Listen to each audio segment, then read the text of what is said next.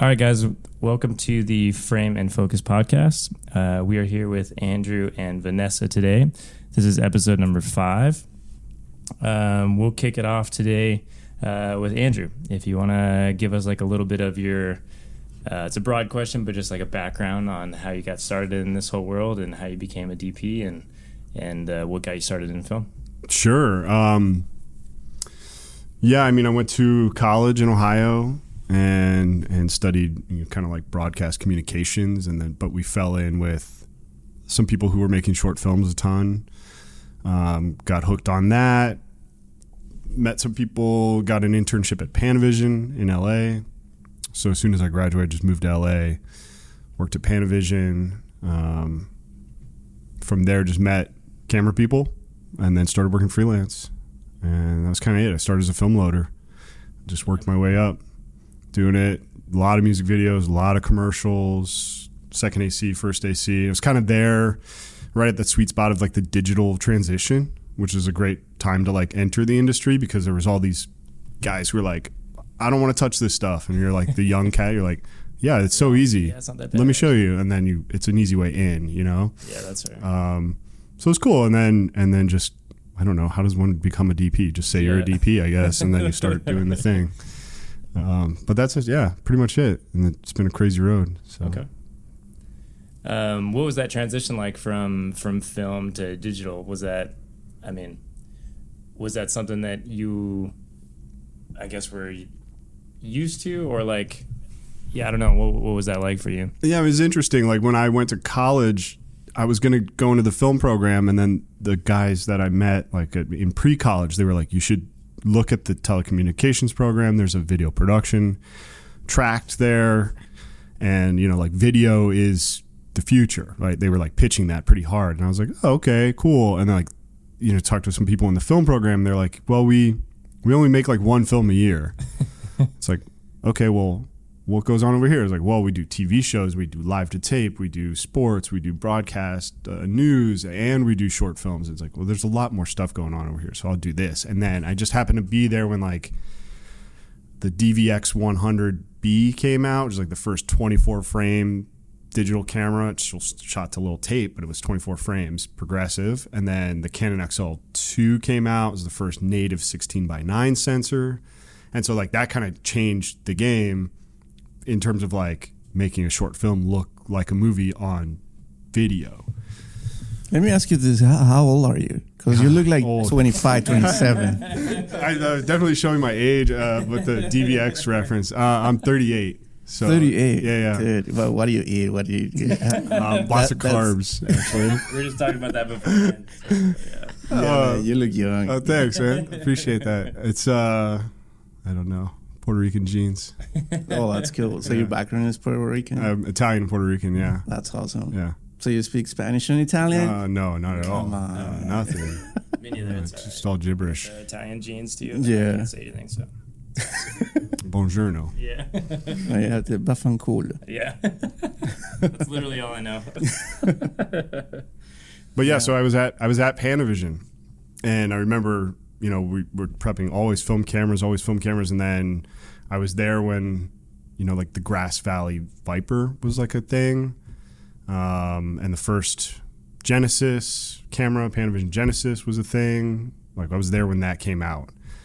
So kind of to be there on the rental house side when that stuff became like super popular was super interesting because everyone was still just figuring it out. Even the people at Panavision, they didn't really know what the tech was capable of. Yeah. And like Steve Yedlin was coming in and like writing his own LUTs. He was like the first person I ever saw like doing that manipulation. He's like, check this out. He's like on his computer. I'm like, I don't understand what you're doing. No one else does either. And until years later, like obviously he's the master.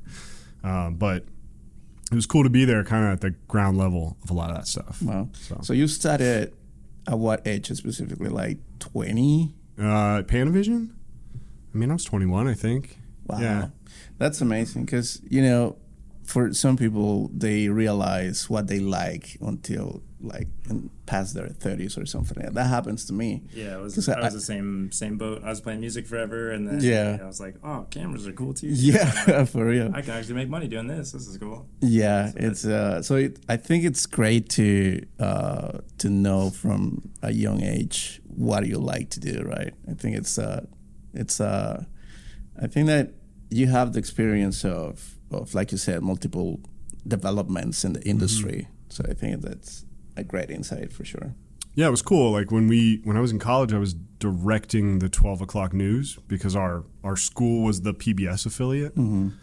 So I was like directing the news as a senior, which was like super fun. Great. You know what I mean? Awesome. And like a really cool experience that I don't ever want to do again, but like it was cool to have done it and know what that's like. So that's good opportunities. Do you shoot film at all now? Is that a... we shot some 16 a couple weeks ago for like a little spec. Cool. For a buddy. I mean, I love film. I'll shoot film anytime. It's just, it's pricey. It's expensive. Yeah, yeah. You have to really like sell the idea and commit to doing the thing, you know?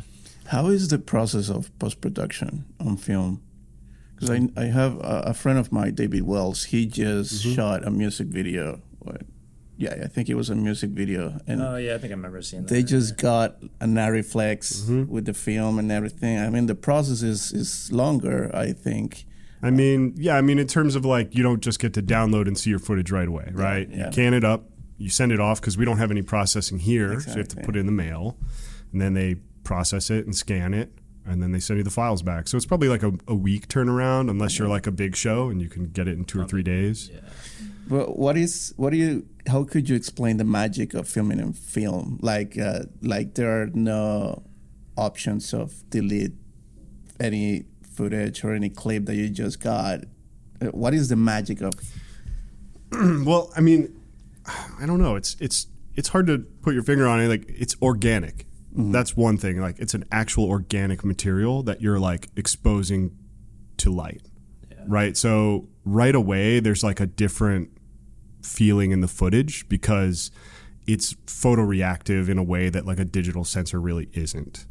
Yeah. It's kind of hard to like put your finger on like what that really is, but when you see it, you kind of know it, right? Yeah, I think it's the same experience with photography, right? It's like absolutely you enjoy the process of being in the the black room, the dark room, the dark room, yeah. So yeah, I think the process is different, and you know it's more immersed, I believe, for this. Totally, and I mean, I think like there's also like a reverence on set when you're shooting film. Yeah. You're like, hey, we only have this much. We only have this much. Everyone better hit their cues. Yeah, be on your A game. Let's rehearse. Okay, now we shoot, right? Yeah. And then we're only using as much film as we need to use. I mean, I think that same thing goes for stills too, because it's like, you know, if you run around with a stills card and it's like you can shoot for forever, and then if it's bad, you know, you can pull out a card, throw in a new one. But with film, it's the same thing. You got to be more precise, I guess, with what you're shooting. I think that's another aspect of the way is different to the digital world, is that everyone has to be in their A game because there's no film to waste, I guess. And then when you do waste it, you feel bad, right? It's out of focus. It's like, oh, shit. Oh, that was an expensive take. That's out of focus. But, I mean, it's funny because when we shot film all the time, no one thought about it like that. Like, we would do a commercial, like 50, 60 takes in film, and you're just like, what? Can we move on? Like, you know, but like they don't care how much film they're shooting. Like, you know, they're just shooting to shoot. What about you, Vanessa? Have you had that experience in film? Have I had what experience in film? Like photography, So I was self-taught with a Super 8 camera when I first started. Like, well, not when I first started, but maybe like 4 years into like my path. Linklater at the time, he's been my mentor since I moved to Austin for like I'm starting in the middle, I guess, of my story, but he told me you should get this Super 8 camera. At the time I was going to Cuba with and my friend was like, oh, you should, I bought like a small little one, which is a thing like a 514 XL, and that was my favorite film camera forever. And then I And then Rick was like, you should buy this one. And I ended up getting the 1014 XLS, and that's the one I still use today. Love it so much. But even shooting on Super 8 for me was like such a, like you said, like it's such a conservative way of thinking because you don't have much time. You only have like so many takes. And then shooting on 16, same thing. Like whenever I shoot 16, I know exactly what I want. I don't even like clapping because I'm like, why even like, I don't like syncing the sound because it's gonna take, if you add up those 5 seconds, like I can use that for a whole different take after a while. So why even do that? Like I can sync sound just by like reading lips, which I'm so used to anyways. Yeah. And I prefer the colors. Like I was so, we'll talk about it soon, but I was like hearing you talk about film, I'm like, well, damn it, should I have pushed the our whole thing into 16? But it's we essentially got as close as we could without actually doing it. Yeah, and that's actually when I shoot digital, I only want it to look like film. I hate digital. Mm-hmm. So if I'm like gonna make it look like film, I mean, unless like I can't control like my commercial work or anything like that. Everyone loves digital, but I don't like digital. Yeah. Well, it's so cool. I noticed on your website that you have a whole Super 8 reel. Yeah. And I don't know, maybe I'm just out of the loop, but I don't know if I've really seen that before. So I thought that was super cool, and all the images and frames are beautiful. So that's great job. Yeah, that's so cool. It was kind of, I just realized that like not many people were shooting on Super 8 as much. And now I hope I want more people to be shooting on Super 8 so that like Kodak can keep making good Super 8 reels. Because there was a point in time where during the pandemic, I was realizing that the Super 8 was getting stuck on my camera, so I called Kodak and I was like, what's going on? And they were like, oh, we're only testing it on the 814. Like I found out like what was happening, and apparently the person that was making it was like saying that the 814 was the only camera that they were testing to make sure it would move. And I was like, that's the worst way of testing a camera, because there's other, like the grooves and the rotating thing that like hook this and move on the Super 8 are all different, and some of them are softer. So if you have some of them are really tough so they can advance the camera, but like a Bauer, for instance, is a really soft Super 8. So then, it was funny. I was like, I guess I had to help in that sense, but I didn't get any free film out of it. But they replaced some of my Super 8 rolls then. I was like, you guys, I wasted like good 3 or 4 films, because they wouldn't advance. You needed like a really strong, like it was just too tightly wound. Mm-hmm. Gotcha. Well, that's the other thing about film is it's mechanical. The cameras are mechanical, right? So like if something's wrong, it's like, okay, tighten a screw. Maybe this thing needs oil or lubrication here, or like whatever. Yeah. And then you keep shooting. Like if a digital camera has a problem, you're like, send this back to Japan, I guess, right? Yeah. Somebody's got to open it up and diagnose it. Yeah. Call it rental house real fast. Yeah, it's something that we went to Alaska, and I worked on a movie in Alaska, and we were up there.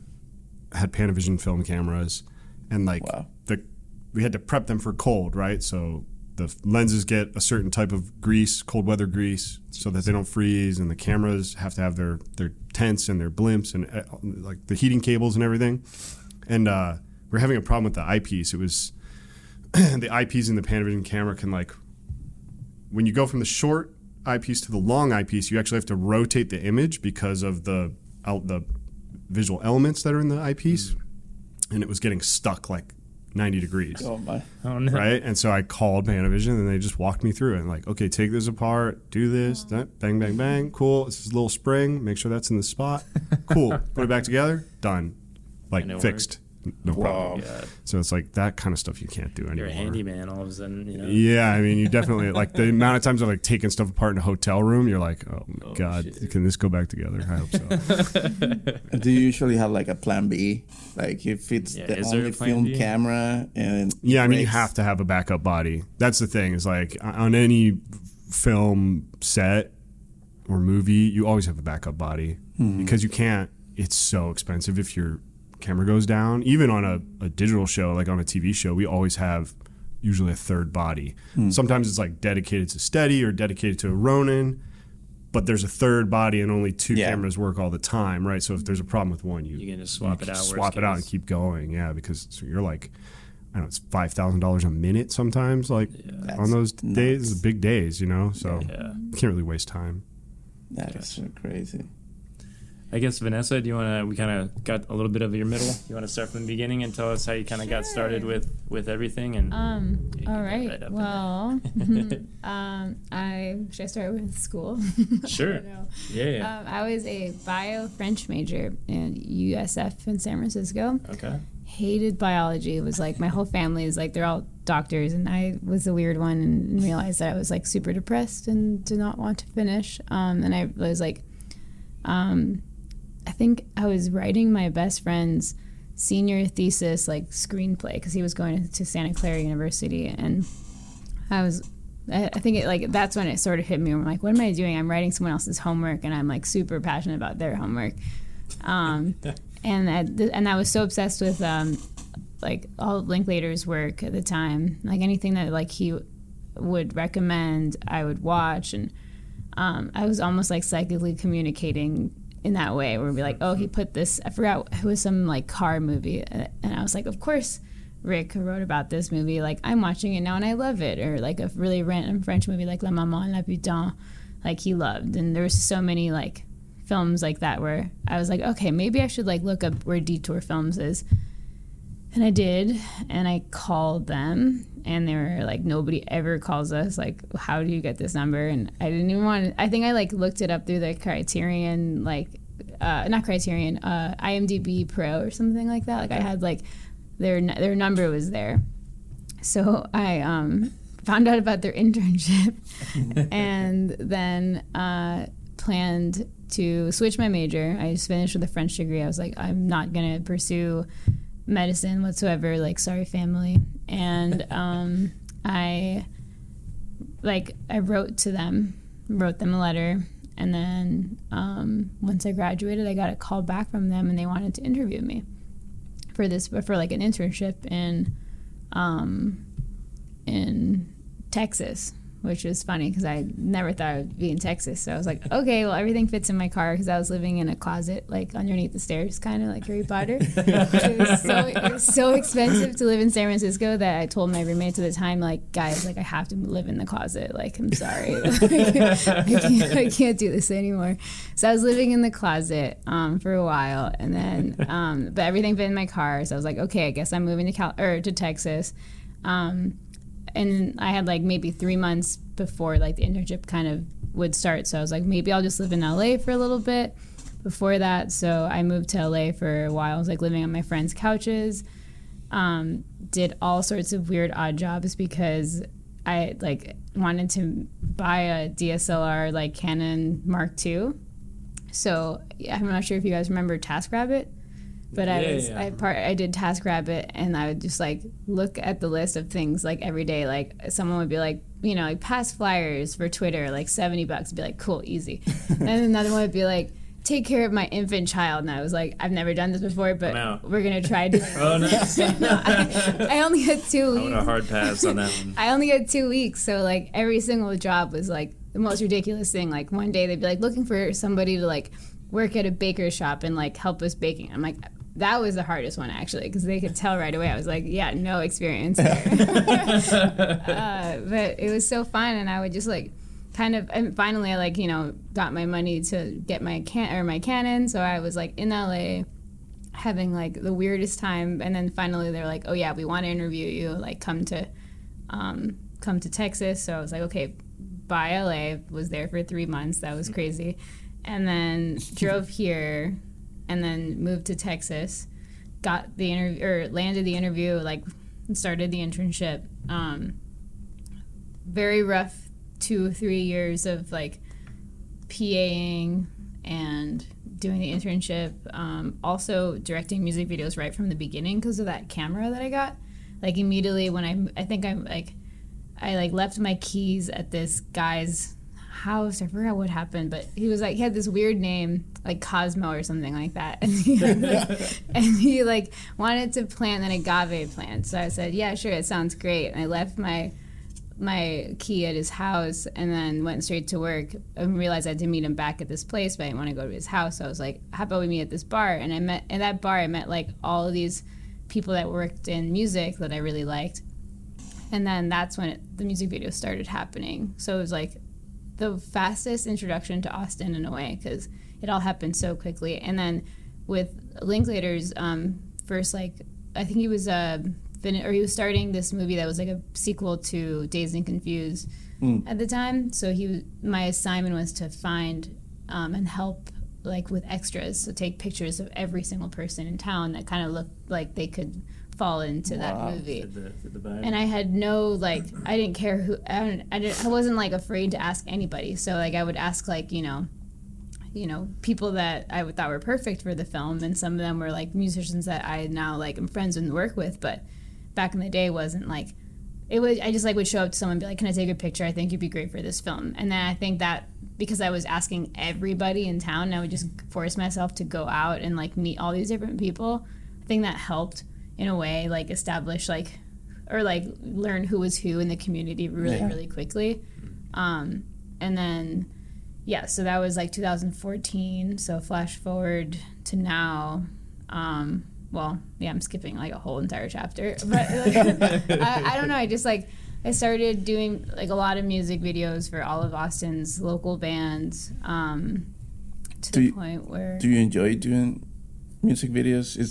That's a little complicated question. I love them. I'm a masochist, though. I mean, they're very hard to do, and sometimes at this point now, like, music videos are like definitely my passion, but and I love making them. But others, like, I have to like draw the line now with how many I make, because they can really like take so much out of me in a way, and it can suck up so much time too. It takes all just of your time. It's so much time. So much time. You're not the industry itself is what I love making music videos. I don't like the industry of making music videos. If that's easier to answer, like I love making music videos. Mm-hmm. Just like the it's just not a sustainable like for sure. Place, you know, so like that was one thing is that like I was like killing myself to make so many music videos like a year, and at some point I was like, okay, well, like it's so natural to me. I'm like kind of like a surreal storyteller, but at the same time, you know, like how to tell a story in 3 minutes, that's the same thing as kind of a commercial in a way. Like I remember people would be like, oh, she's such a great music video director. And I hated hearing that, because I was like, well, I'm a director. I wouldn't just say like a music video director. Like it was hard, really hard to break in to, it took me, you know, I was 24 when I first moved to Austin, and I think it took me 10 years almost, or like maybe like 9 years to finally be seen as a director who could take on a commercial. Yeah. So then my commercial work started like maybe 3 years ago, which is really cool. I actually owe that to my great friend Hannah Varnell, because she was the one that was like, she finally broke through too. I mean, it takes a lot for women to break into a commercial world, especially in Texas, but she got a commercial, and she was getting a lot of commercials, and she's like, you know what, I feel like this one's not really me, like you should do this one. And I was like traveling in Europe so broke at the time, and like thinking like, how many music videos could I make just to get a plane ticket home for like Spanish bands, because like maybe I'll do that. And then I was like, fuck, that's not even possible. Like I don't know what I'm gonna do, because I had a lot of complications that happened in Europe, and I was realizing very quickly that I was gonna be so broke. And then finally, Hannah offers me this commercial. I was like, I don't know if I'm gonna get it. Like I have to prove so much, blah blah blah. But no, the company was like, actually, we'll fly you out back home if you can do this, like, you know, it was for Willie Nelson's like Lucktober festival, so it was like a music related commercial too. Awesome. So I was like, that's a good like cross blend. Yes, yeah, it was the perfect, but it was also hard. Like the budget was like only $60K, and we had like over like 100 people on a call sheet of just like cast members and everything. Wow. So I was like, oh, low budget music video, $60K is like $600,000 to me. Like, yeah. You know, like. And then you see it start to go away. You're like, oh, this guy's taking this. And well, this, and it was actually, I think we stretched it out to be like pretty good for what we had. We had nothing, but anything that, also the community of Austin is so supportive, I think. So that is the best part of everything. Like people are there to help no matter what. And it's amazing. So that was like kind of the very first one that helped me get like more commercial stuff. And then certain cinematographers out of Philly would see like music. I made this music video for the Black Angels, and he really loved it, and he reached out to me. He was like, I really want to work with you. and then set me up with this amazing company in Philadelphia that, like, I love working with. They're called All Ages Productions, and they're, like, yeah, we started making commercials this year, and I think that, like, it's kind of been snowballing in a way where now I'm finally doing commercials. That's awesome. It sustains the art in a way. It's like, I think people don't understand how important commercials are to music videos, because I have never really walked away with any money off of a music video. I used to be a production designer just so I could pay my own bills, because that was the only way to, like, survive in a way. So have you found a passion for the commercial world, or is it more of like a necessity to fulfill, you know, your artistic lust, I guess, over other music videos and stuff? I wouldn't say I'm where I'm at with commercials yet. Like, I feel like it's so hard to prove to people that you can do anything in a commercial. Like, you almost have to like shoot the commercial in a different way to show them, hey, look, you want this commercial? Look, I've shot it already, but in a different way, and now I can do yours. So, like, that's the hard part with commercial work, because I, like, my dream is to do, like, really cool, like, almost like avant-garde, like, crazy commercial. Like, I love the company, oh my gosh, what are they called? Canada Films. And they're, like, every commercial that you see from them, like, feels like it has a heavy production design. It's so surreal, and it keeps you super engaged. And I would love, like, that would be, like, my ultimate dream, is to be, like, creating, you know, content that feels, like, surreal and fun, and almost feels like you're, like, it's a memorable piece as well as a commercial. And it's different. But I think those are really hard to get into. Like, that's, like, you know, especially, like, their roster is, like, one woman on the roster, I think, and everyone else is a guy. So it's, like, that will take a long time if I ever wanted to break into that world. And if anything, maybe doing that is, like, okay, fine, spec work. Like, if I have the money for that one day, like, save a, you know, which hurts to say, like, saving $10,000 for a spec commercial, what, you know, or even more than that, that's crazy. So I think at this point, I don't really care. I love commercials because they pay my bills, they allow me to, like, you know, live a sustainable life, and I can create whatever I want and move into, like, narrative and keep making music videos for bands that I love. But I'm like Robin Hood in that sense, where I'm like, okay, cool, like, I'll take half of that money for a music video, or half of that money for a narrative piece instead. Anyway. Have you done much in the narrative world? I have, like, a pet feature that I buried alive. Cool, that's exciting. No one will ever know about it. Until now, the whole world knows. Tell us more. So it was so silly. It was like I didn't know idea what I was doing, and I was like, I moved to Austin. I was like, I want to create. I'm gonna never stop creating. I'm just gonna create, like, every day. So I decided to create this feature that. It's sad because it's still sitting in a hard drive. Like, there's a version of it out, but it's not really, like, the real version. I took out so much of it. It's like a stoner comedy about, like, these kids that they all work at this park, and then the, like, owner of the park dies, and then they, like, do a bunch of drugs and, like, lose themselves. And it really, like, I mean, yeah, it's like it was almost like an acid comedy versus a stoner comedy, because I remember, like, reading the screenplay on acid and, like, trying to fix it on acid. So I'm not sure if I'm allowed to say all of these things, but I have no filter, so, like, you'll always get these kind of stories out of me once. Well, we're going to put the link right here. No.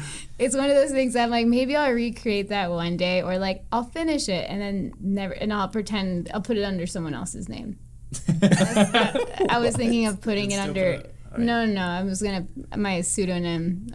But it's like I have this little boy pseudonym that I love, and I'm like, that was directed by him, and that's not mine. A little Harry Potter boy. So, yeah. Wow. Yeah.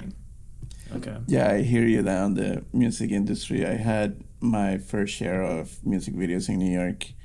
Because I started doing photography, but then slowly I started jumping into video. And I did my wedding videos, wedding films, and then jump into music videos, just because it's you can come up with a new concept depending on the song and the mood and the vibe and everything. And you can do like a 3-minute short film just based on the song. You know, it's very entertaining. It's kind of, you have that creative freedom to, you know, just create. But like you said, it's there's financially not rewarding, you know, much. Yeah, you just have fun. You know, I kind of taught me to not look at music videos as like a monetary gain. Like I was doing it like for like, oh, I love this band and I love what we're doing. Like, let's not even think about money as a part of the equation. Yeah, like this is nothing to do with it, and that in a weird way is makes it really pure in a way where you're like, I mean, I would love to get. I'm sure. I think about this for other directors and other crew members who devote so much of their time to making like The Weeknd's music video, and they get like, from what I've heard, like I've heard it from like the source of the people that have made it, where they're like, oh yeah, we had like $40,000 to make that music video, but then you go on YouTube and it's like millions of viewers, and then you're like, wait, who's making money off of this? Like, you know, like the label didn't do anything. The label fronted everybody money and not even enough money, and everyone broke their back just to make that happen. So it's almost like this weird, like I think that labels are making it harder for me to like. It's like almost like I love it so much, but the one person that like, or the one thing that makes it harder are labels and managers for sure, because they're so detached from the artist. Yeah. And sometimes even the artists themselves who like are so entitled in a way, because they're like not aware that like if you're getting a music video, it's a gift. Like everyone's donating so much of their time. Nobody's getting paid the amount of money that they are worth.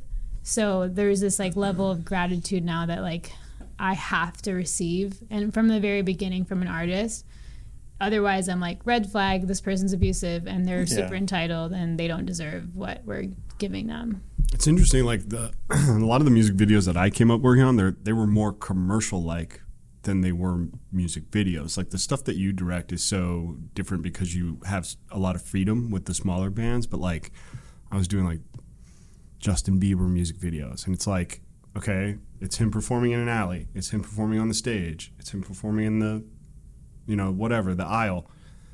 And then it's a couple of shots here, a couple of shots here, and like that's it. Okay, and then next week we go do something else. It's like Chris Brown. It's like, okay, it's him performing over here, him performing over here, him performing over here, and a couple of shots, and like that's the day.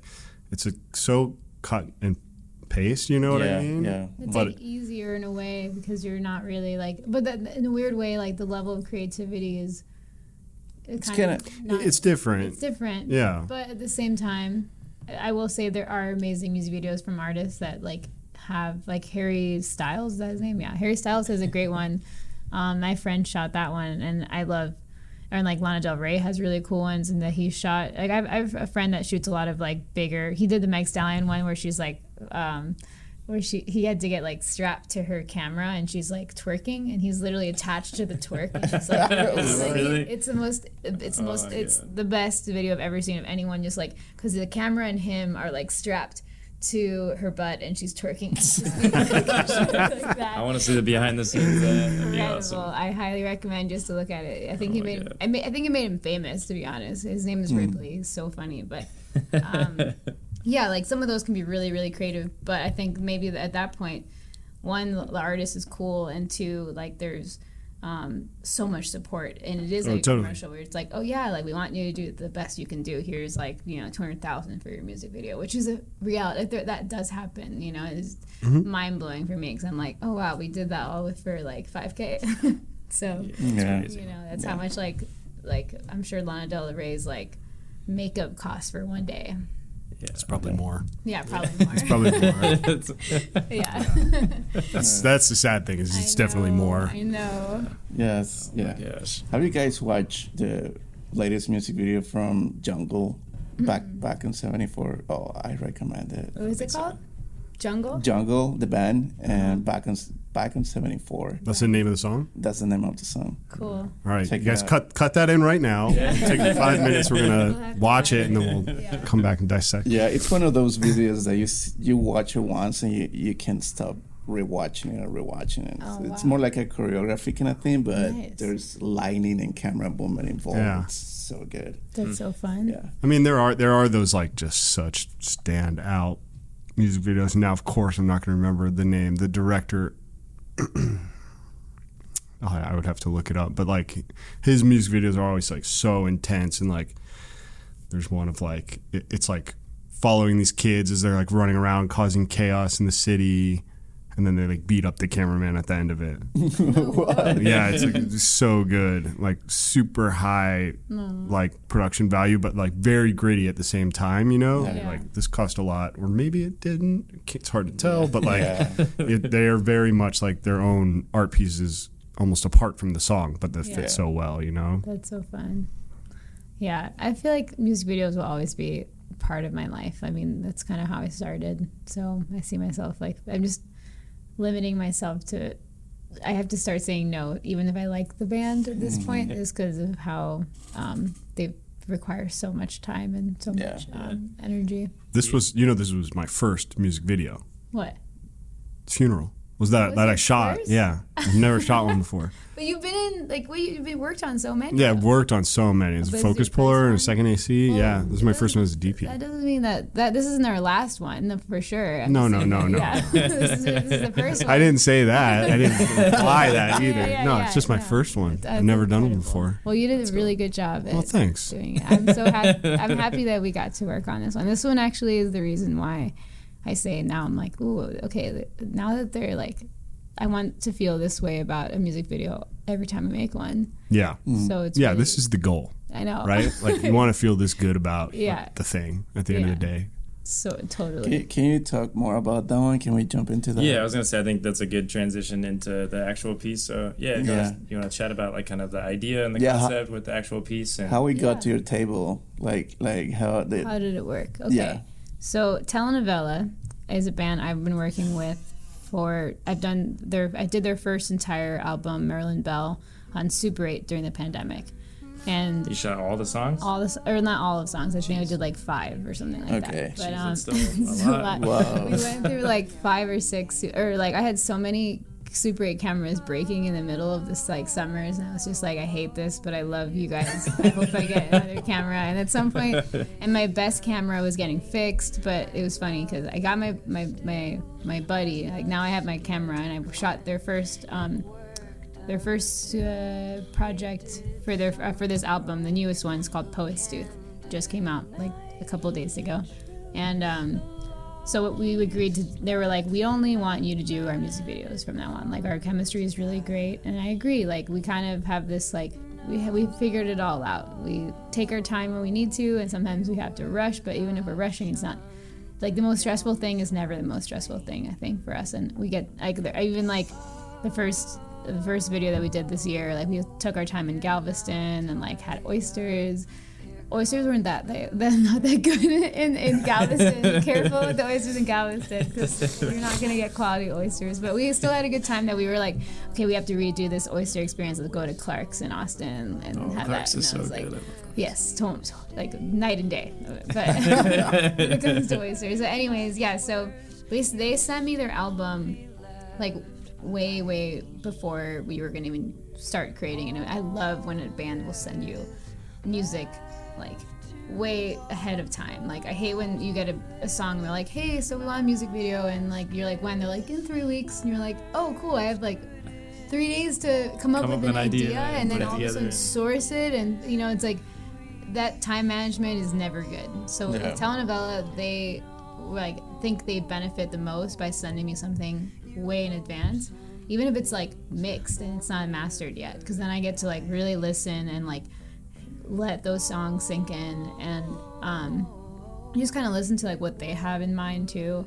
So like all of the songs in the album that we pretty much chose them together too. Like they'd be like, which ones do you think are the best for the mix, like for the singles, and I would give them my 2 cents. But she, you know, Natalie had at the end of the day, Natalie was like, these are the ones I love, and I'm like, great, those are the ones I love, you know. But, that's good. Yeah, which is really cool. And I think around that, like maybe the very beginning of like us coming up with our first music video, I saw this photograph of Joan Crawford and in Johnny Guitar, and I was like, ooh, whoa, wait, hold on, time out. What's this movie? You know, and I do that a lot with like old. Oh, I think most I derive like all of my inspiration from like old films for the most part. Like I'm constantly trying to dig for like the most rare, you know, weird gem from like Japan or something. And then and for this one I was like, okay, I've never seen this, you know. So I started watching it loved it, and I thought, oh, Natalie might be the perfect person to play a Joan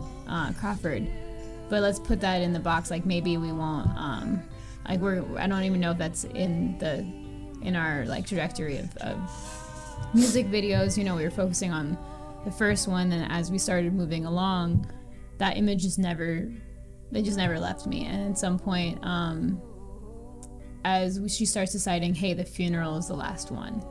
So I was like, okay, well, I've been listening to the funeral, like I'll keep listening to it and see like what comes up. And then I think I had this dream where she was like, Natalie was pointing a gun at me and saying like the beginning of the line, like you can't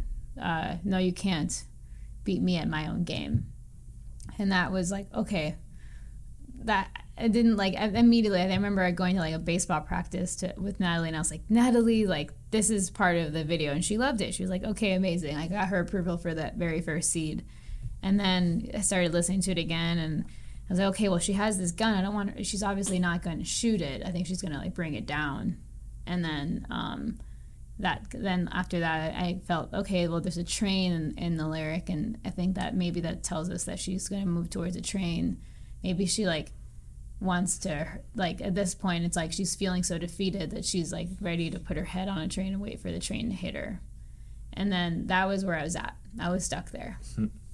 And then I thought, I guess because the Johnny Guitar is about a competition between these two women, actually. It's not a love story. It's about a woman who wants to kill Joan Crawford. And she's, like, starting this whole dramatic drama around town, like, wanting to kill Joan Crawford. And Joan's like, we might as well be at my funeral, she says. And she says it, like, 3 times in the film, which I thought was wild, too. So I was like, okay, I'm on the right track, you know. Like, but it's not about, like... I wanted to almost... I thought there was going to be a girl picking her up in the beginning.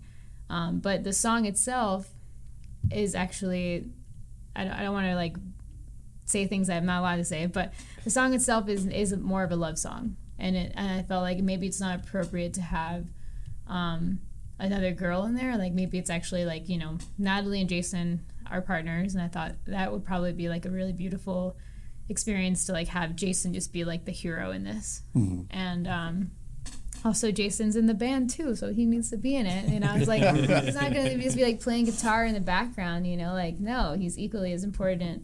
So that I think we knew that she was gonna pick, or I wanted him to pick her up from the train track. And then it was like as she like points the gun kind of like upwards, as if like almost at him, but just like kind of bringing up this problem of self-destruction, and he puts it down, and then Leboy came in. So Leboy and I met at the Austin cinematography group, but I was volunteering to lead like a workshop, and I was like in the middle of writing my treatment. I had that whole thing kind of already written out. I knew that there was like a Wes Anderson-y sort of like Black world but I didn't really know the fact. I feel like you and I wrote more of it together afterwards. The first thing you showed me was the Joan Crawford photo, and I was like, "Oh, this is sick! Yeah. I love this." It's like my dad is a Western guy. Like that's the only thing on in the house ever. It's like West movies. So like I just grew up with that on all the time. So anytime things go towards that, I'm like, cool, I'm into this. And then you had showed me like how the like early treatment, I think, and it had like a couple of the things and some references. And then you were like, yeah, this, that, and the other. And I'm like, okay, somehow I feel like Stray Vista. Yes. I was like, you brought it up as almost like, it was like, it felt like, I'm not sure if you guys have seen The Little Princess. Mm-hmm. Oh, have you ever seen The Little Princess? No. It's like I think it's Cuarón or Iñárritu is like one of his first films. But I remember these like 2 little girls are like they're in an orphan and they're talking about all the things that they love. They're like, we would like they're like raspberries and chocolates and bananas, and they're just like saying all these things. I was like Stray Vista, Technocrane. She's like amazing. Yeah, what is that stuff? I don't know what those are, but sure, we should totally do that. Yeah, I knew. I mean, Technocrane I did know, but I was just like, oh gosh, like a girl could only dream to have this like stuff, like what, you know, like that's like I don't like asking for help ever, you know. So like for me it's like really hard to even ask for help, to ask for like incredible transformer help. I was just like, oh transformer. So I was like, wait, hold on. Sure, that sounds amazing, but it's probably too good to be true. I was like, well, just let's just go look. Let's go look at the stage. We'll go to Stray Vista. We'll meet the guys. You've never been there. But at the baseline, then you know what the place does and what the tech is, and maybe you'll use it down the line somewhere. Mm-hmm. Yeah. And we'll shoot this thing in our backyard or something. You know, it was great. There were so many funny things. There was a point in time where we had train tracks that we had to fabricate, and I was posting on Facebook, did anyone know where any abandoned train tracks are, so I could maybe see? And then someone's like, Vanessa, those are 500 pounds each. And I was like, well, how do they do it in real movies? And if someone's they take crazy machines and bring real train tracks and lay them out. But that one, that when I found that, I was like, that's a crazy loophole. But then I went two-stepping that night, and I met this amazing welder. And he was like, oh yeah, I can fabricate fake ones that are super light. And I was like, that's what we're doing. So they look so good. Yeah. And I was also curious, the transition from, I guess maybe still jumping ahead, but the transition from the tracks into the wall looks amazing. Thank you. I don't know. That was one of my questions. I didn't know how you guys did that. It looked amazing. That was an illusion. It's all an illusion. Yeah. I feel like that's my most self-conscious part, but I love that you love it. So it was amazing. Yeah. That was so now tell us. The magic of Stray Vista. I mean, honestly, those guys there are just amazing. And we took the concept in. We're like, okay, well, it's in the desert in the daytime, and then there's these train tracks, and then it's nighttime, and then there's some stuff that happens at night. We weren't even totally sure yet, and there was the fire. I think Barbie fire was a must. Barbie fire, yeah, that was pretty cool. Yeah, Barbie fire was a must. Natalie had requested the Barbie fire because she had just finished Barbie, and she came back to visit or to see me where I was going over the initial blocking of bringing it down, and I was kind of getting things approved by her. And then she was like, well, we have to have a Barbie fire. And I was like, 100%. But in the beginning, it was too soon. Yeah, it was earlier in the video originally. Yeah, it was the third act. And I was like, I don't feel good about this. There's not and I remember explaining to you, here's what the gun represents. And I want her to go of the gun, or this gun has to it's the funeral is about the funeral for the gun, in a way. That's what she's letting go of her destruction or her darkness. And I think in a gun, the gun represented that in different ways. And then that's when you were like, oh, what if it's a well? And I was like, mind blown. Yes, it's a well. Oh my God, that's exactly what it is. And it's even crazier because Telenovela has this reoccurring well theme. So it was super tied in, where I was like, oh, how did you you know that part? So So then it became the well, and we're like, oh, okay, the well is the perfect transition. And then in the well, there's a darkness that we can go into for a while before we come out the other side. And then we put the fire at the end as the rebirth. Yeah. Of everything. Yeah. So then we had the concept. We took it to Stray Vista, and we're like, all right, there's this, that, and the other. And they're like, okay, cool. Well, we have this desert scene that's free to use, and you can manipulate anything. And for anyone who doesn't know, it's you can literally manipulate every single piece, every blade of grass, every stick. Yeah. We actually did I don't know if you guys saw it, but we actually did our last episode out there. Oh yeah, and we chatted with those guys, and it was just like, you guys know. For the listeners. I'm just saying. Yeah, no, in general, I'm still blown away. That was my first time there, and just seeing what Ace, what he can do, and he can. You can, every little asset you can move, light anything you want. You can throw up, a 12 by, or it's you can light with it. So then we were like, hey, what if the moon comes up? Mm-hmm. So cool. Right? That would be cool. And then Ace is like, yeah, we can do that, no problem. Yeah. It's that was so cool. In 3 seconds, whoop. Yeah, we were, because we were oh, we'll have to hire an animator and bring in this asset, this other thing. And Ace I could just program the moon to rise. I was so cool because I was struggling with them. Yeah, let's do that. I was hoping, I was trying to interview a bunch of my friends and friends of friends to see if they could do the projections themselves. In the beginning, I was like, are we going to do it old school? We can get a projector. And I started kind of realizing that no matter what, Stray Vista was the best option. Mm-hmm. Even with like, and had we actually like gone this crazy animator, do that and everything, it probably would have in the end been the same amount of like budgeting that we had. And you actually see what's happening. Like it's not like green screen that the actor has to imagine what's happening in their environment. It's like you actually see on camera what it's happening. If you're standing in there and the thing spins, it will make you super dizzy. Like it's very disorienting. Yeah. It's cool that they get to be in the dirt. Yeah. It looks like night, feels like night in there. It's cool. Was that your first time shooting out there? First time shooting there, yeah. Cool. Yeah. Had you shot on LED walls and whatever? Yeah, I used one in Phoenix, I guess that was end of last year for a car commercial, but it was not as involved. We didn't do tracking.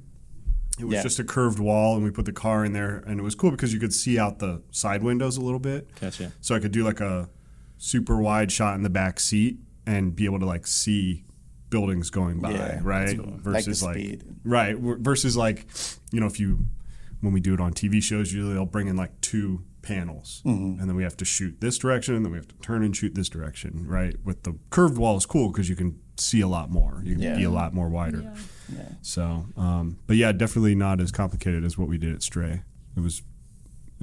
You brought their first Technocrane. That's like, awesome. It was like I think it was cool seeing everyone kind of mutually benefit from the whole experience because like were able to bring things for Stray Vista to learn from.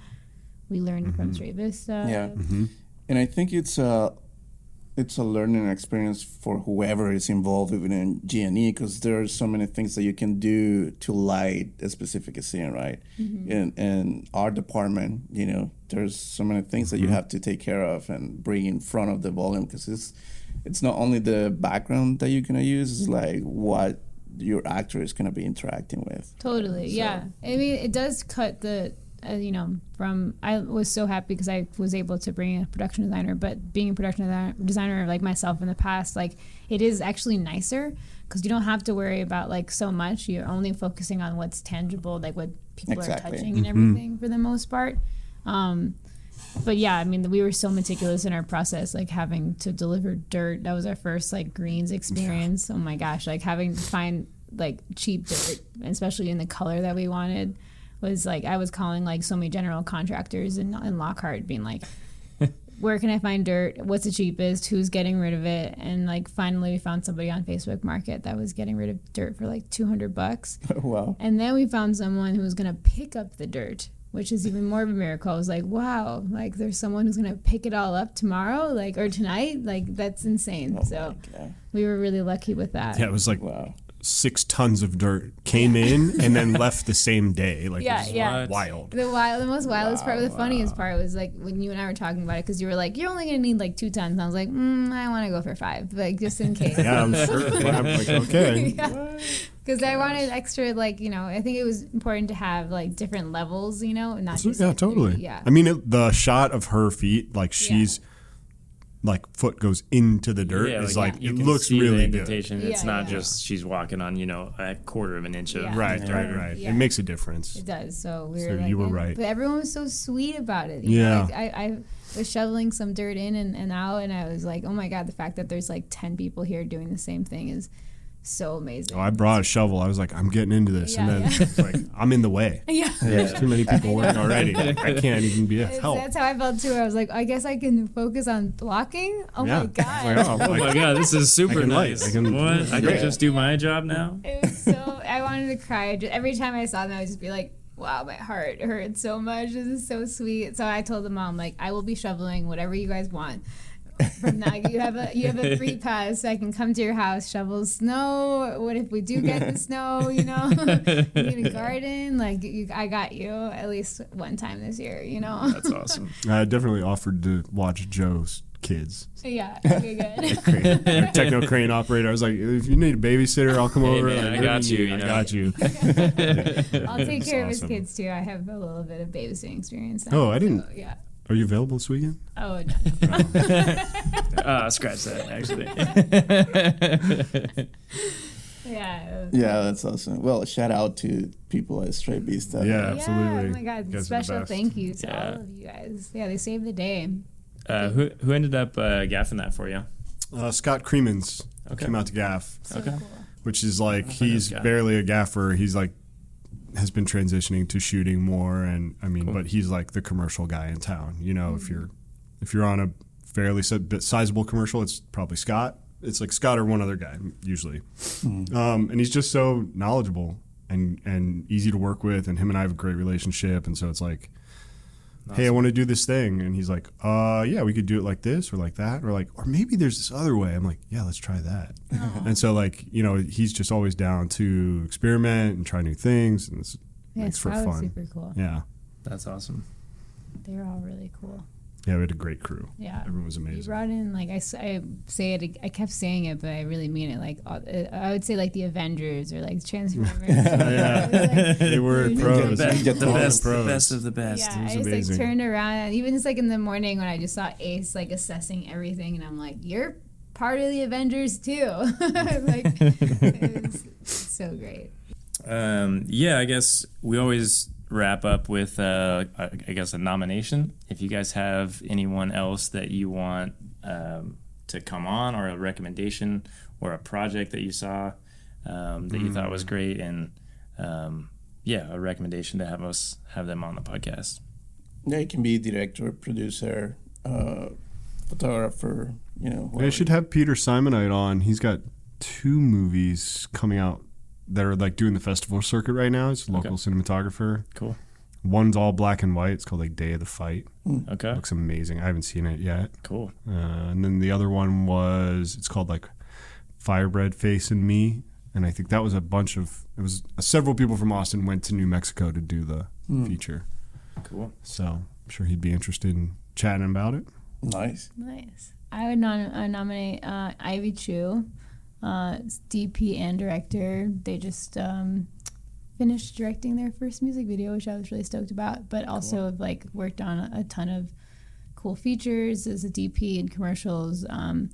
They're like one of the only female like cinematographers in Austin that I actually kind of know of for the most part. I'm trying to think of a few. Bex and there's her. Bex. Yeah, sorry, there's Bex. Yeah. And then Bex is great too, actually. I would nominate Bex too. Yeah. But, yeah, I mean, Bex shot that video, right? So yeah, Bex shot the video for them. So actually, you should do one with two birds, one stone. There, yeah, that'd be amazing. It'd be great. Hannah Varnell also. That's who introduced us. You know, that, right? Introduced us. Yeah. I know, and I was gonna say that was my second nomination. She's a great director and went from DPing to directing. Wow. So yeah, those 3 I would definitely bring up. Mm-hmm. Sweet, awesome. Yeah, okay. Awesome. Thank you. Check those guys out.